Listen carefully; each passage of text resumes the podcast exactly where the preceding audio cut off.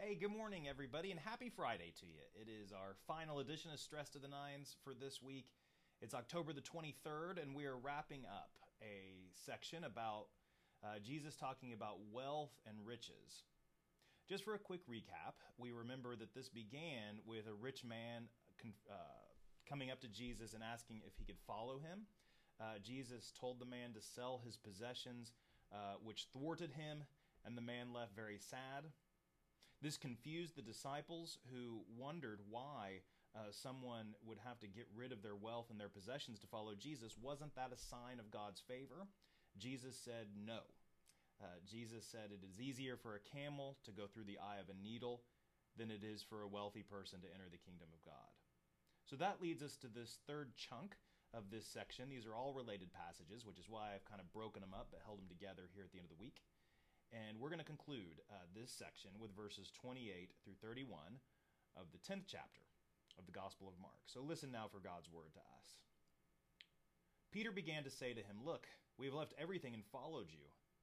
Jesus said, Truly I tell you, there, was, there is no one who has left house, or brothers, or sisters, or mother, or father, or children, or fields, for my sake, and for the sake of the good news, who will not receive a hundredfold now in this age houses, brothers and sisters, mothers and children, and fields, with persecutions, and in the age to come eternal life. But many who are first will be last, and the last will be first. This is the word of the Lord. Thanks be to God. This is a really interesting passage.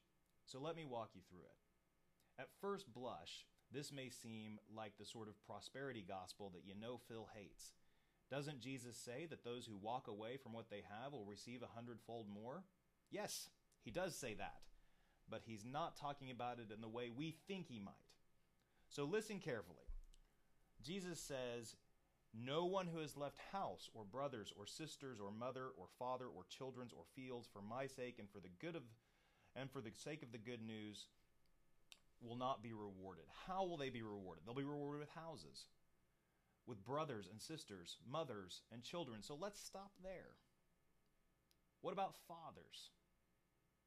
There's no mention of fathers in this part of the reward because there is only one Father, and that's God.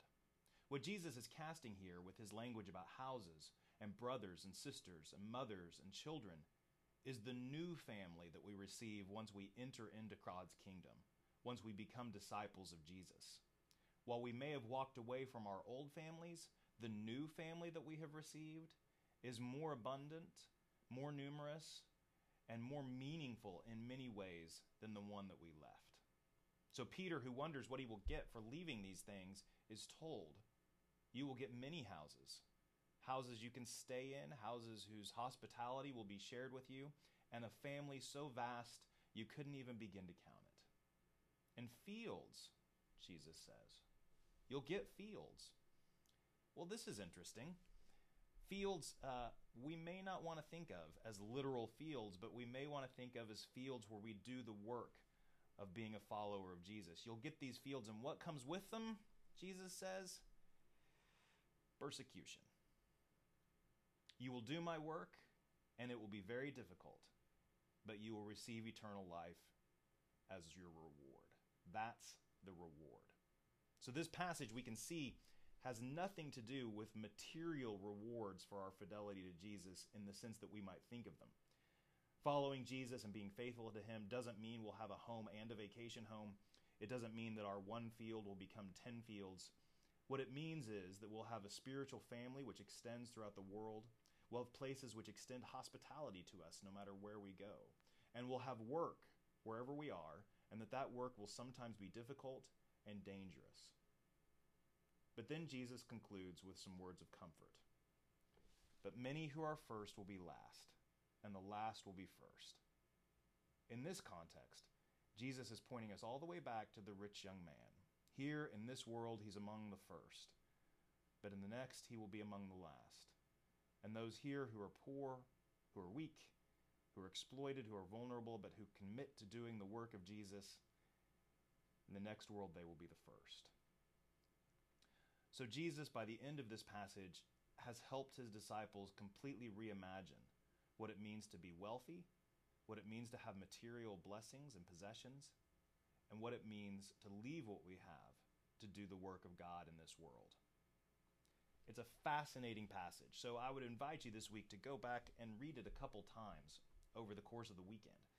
These are verses 17 through 31 of the 10th chapter. And read carefully. Don't read with the eye of what you expect to find, but simply listen to Jesus' words, listen to the questions of the disciples, and see where you end up. Because Jesus has told us exactly where we will end up. All right, let's pray. Holy God, on this day, we pray for your peace and your comfort in our lives. We pray that you would help us to follow you faithfully this day. You would help us to love others. You would help us to see our spiritual family in this world with new eyes. And you would help us to see what a blessing that family is to us. We ask that you would help us to hold our possessions and our wealth lightly and to cleave evermore to you and to your word. On this day, we are grateful for you, grateful for all that you've done, and we pray in Jesus' name. Amen. Okay, gang, that concludes our Stress to the Nines for this week. We'll start again on Monday. Tasha will see you tonight, and I'll see you then. Until then, peace.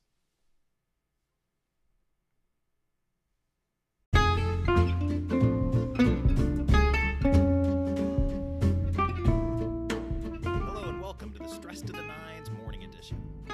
I'm Phil Blackburn from First Presbyterian Church, and I'm here with you every Monday through Friday at 9 a.m. We'll be going through Scripture, thinking about our faith, and preparing ourselves for the day. Stick around.